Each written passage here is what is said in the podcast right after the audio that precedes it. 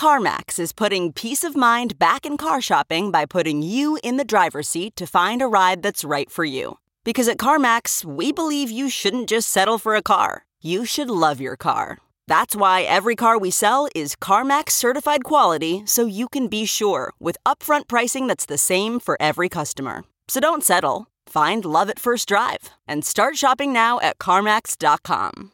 CarMax, the way car buying should be. Okay, picture this. It's Friday afternoon when a thought hits you. I can spend another weekend doing the same old whatever, or I can hop into my all new Hyundai Santa Fe and hit the road. With available HTRAC, all wheel drive, and three row seating, my whole family can head deep into the wild. Conquer the weekend in the all new Hyundai Santa Fe. Visit HyundaiUSA.com or call 562 for more details. Hyundai, there's joy in every journey. A blockchain wallet to decentralize work? Good evening, I'm Pete Rizzo, and this is Late Confirmation from Coindesk, bringing you today's top stories. On today's program, a blockchain version of an app store aims to make it easier for banks to access distributed ledger technology. A crypto startup founded by Alibaba veterans has raised $20 million. And lastly, large institutions are betting against retail investors, or so says Coindesk's researcher Adam Hart. He's here to talk about latest findings from our recent State of Blockchain report. But first, a word from our sponsor, Said Business School at the University of Oxford. Master Financial Technology Online with a 10 week Oxford FinTech program. Interacting with an international cohort of business leaders and over 60 guest experts, you'll gain a practical introduction to key financial technologies and their business applications. The first major app on Blockstack launched today is promising to disrupt future models of employment, bringing it more in line with a decentralized ethos. Speaking to Coindesk, the team behind Mythos, a new multi signature wallet, said it will help ad hoc ventures such as crypto project teams distribute income to individual members. Mythos requires that every payout be unanimously approved by partners of the venture, replacing traditional contracts and salaries with team consensus about the value of individual contributions. By doing so, the team behind the wallet thinks they can build a transparent work environment the wallet is already in use at CoinTrainer, a Munich based Bitcoin application. Uh, users there applaud the wallet, but will it catch on? Read more at Coindesk.com.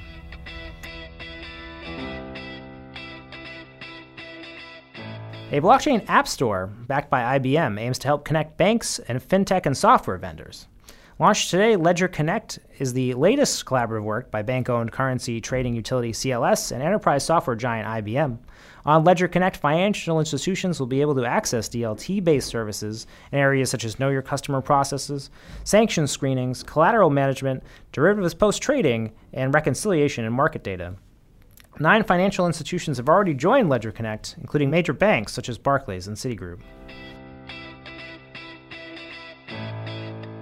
A public blockchain project has raised over $20 million from institutional investors in a combined token and equity sale. Founded by a team of former Alibaba employees, the project known as Ultrain is designed as a scalable platform for empowering decentralized applications, or dApps. The combined token and equity sale attracted investors including Draper Dragon, FBG Capital, startups like Bixin and OKCoin, and VC funds Morningside Capital and Sewan Capital. Launched in October 2017, Ultrain launched a test version of its network earlier this year uh, that it claimed was able to process 3,000 transactions per second on the network with 1,000 nodes hosted on Alibaba cloud servers. Of course, we'll be following these stories closely on Coindesk.com and on Twitter at Coindesk. And now we're going to take a deeper dive into the state of blockchain. Uh, from Q2, here to discuss this topic is Coindesk researcher Adam Hart. Welcome to the show, Adam. It's great to be here. So, Adam, you uh, held the part of the report I understand that has a lot of people's attention. This is, of course, about exchange traded funds uh, that has the market buzzing about the potential that we'll see a public markets vehicle uh, actively trade or actively interact with the Bitcoin markets. Um, maybe you can give us a little bit of overview. Um, how did you take this topic on, and, and what did you provide to the uh, subject that people are talking about? Right. So this has definitely been a hot topic issue recently in the uh, cryptocurrency community um, with most of the discussion about exchange traded funds. But what we did in our report is we looked at um, what I would argue is an often overlooked means of institutional money coming into the at least the Bitcoin world, um, which are the futures products that were recently launched in December by the CME and CBOE. Um, and So a these, question there. Um, so why do you say that they were overlooked? So as I understand it, these projects uh, products came on the market and, and they joined an older set of products. Uh, I mean, how did you look at both of those in the report? Right. So, so there's a big difference between um, these new uh, futures products and some of the existing products on the market. Um, so, first, I think one issue um, is that many people don't understand exactly what these futures products are.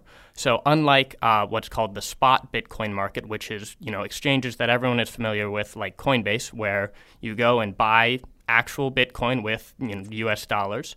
Um, a futures market involves two sides, a buyer and a seller, and they trade a contract between them to basically pay the price of Bitcoin at a future date, in this case, uh, one month in advance. So, uh, unlike an, an exchange where there's actual Bitcoin traded, this is just a contract between two parties.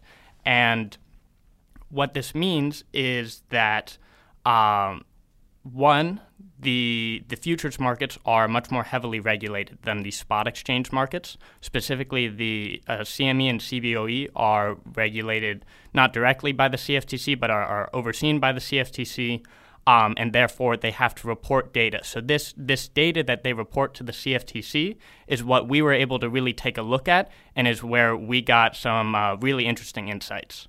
So this data that they were providing, uh, it sounds like they were disclosing uh, a little bit about the volume of trades that were being made. Is that correct?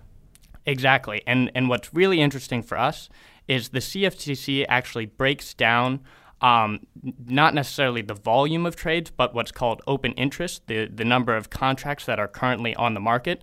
And they break it down between what are called reportable traders and non reportable traders. So essentially, reportable traders are large traders. These are mostly institutions or very high net worth individuals who have massive open positions and they specifically report to the CFTC. The non reportable traders are everyone else, or generally retail focused investors. And what's really interesting here is that we saw a big discrepancy in uh, the positions of those two different groups of traders. So the big traders, the reportable traders, um, were they comprised 80% of the open interest, so the vast majority of the the trades that took place on these futures exchanges, and the uh, large institutions, somewhat predictably, were on, in the sum they were slightly short Bitcoin. They were betting on the price of Bitcoin going down, whereas retailers, by a three to one margin, bet that the price of Bitcoin would go up. So that's a big discrepancy between institutional money and the smaller retail money. Well, I guess I just uh, uh, maybe ask a follow up question there. So, when you're saying smaller retail money, isn't this true that these would also be high net worth individuals who are using these uh, uh these uh, products? So, is it true that to say that these are you know retail investors, maybe mom and pop? I guess how do you know, or what do we know about um, you know this category of retail trader that you that you were looking at? Yeah, that that's an excellent point. And again, we we don't know for sure that they are absolutely retail investors. What we all we really know is that they fall below the CFTC's reporting requirements, which means they aren't big institutions and they aren't very high net worth individuals who use lots and lots of futures. Now, futures may seem like a very complicated product, but there are most certainly retail investors involved in you know futures across the board, not just in Bitcoin, but in uh, foreign currency trading and commodities trading. Who do you, these are day traders who they go on and bet money on futures markets. So that's traditionally sort of the non-reportable category, but you're absolutely right that these can include high net worth individuals as well, as long as they fall below that reporting level requirements for the CFTC. Let's talk about the split, I guess, because as you, as it says, uh, you know, you found that the uh, institutional traders were largely short Bitcoin, uh, retail traders were largely long. How do you think, or, or what does this say about the upcoming dynamic with the ETF? Is this something where you expect there to be, um, I guess, any is any any contact that we'll be looking for there as we uh, look for what's ahead? Yeah, so one interesting note there is um, the ETF. Again, I'm I'm not a lawyer, so I can't speak at all to the, the timeline of that, and we'll we'll leave that out of today's podcast. But um, with with the ETF, again, um, for everyone who's involved, who the ETFs are commonly seen as a means of getting institutional money into Bitcoin. The the data we're seeing here um, in addition to the general long short split between institutional money, which again, institutions are only slightly short Bitcoin, so I, I, would be careful to draw too many conclusions to that. But what we are seeing here is that there's actually a large volume of institutional money already participating in the Bitcoin ecosystem, at least betting on the price through these futures contracts. So although a lot of people, you know, are clamoring for an ETF to open the floodgates for all this institutional money to rush in and push up the price of Bitcoin. Uh, the data that we're seeing here shows that there's a lot of very high net worth money coming from reportable traders that's already circulating on these futures exchanges.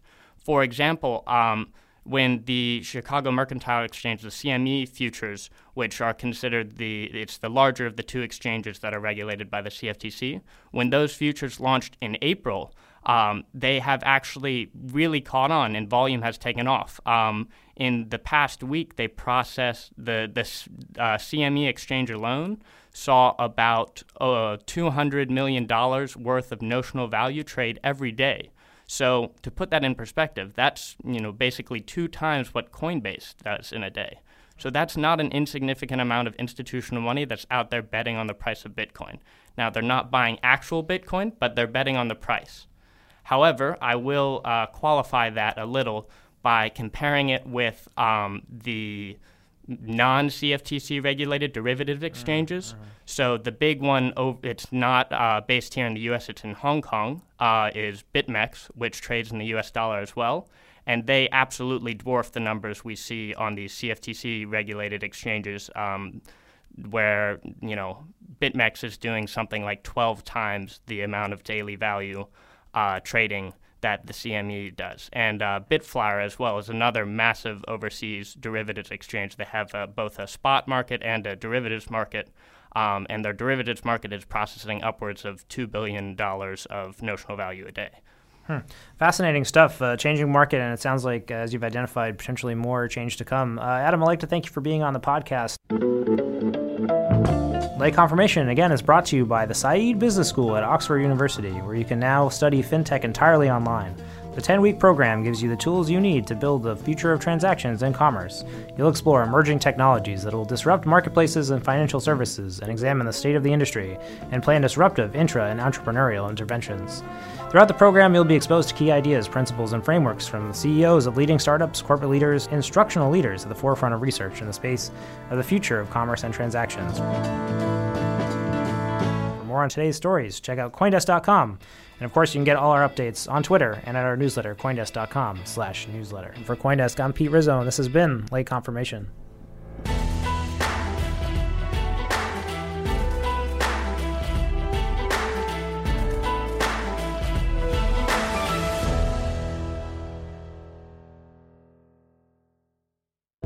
The Podglomerate, a sonic universe.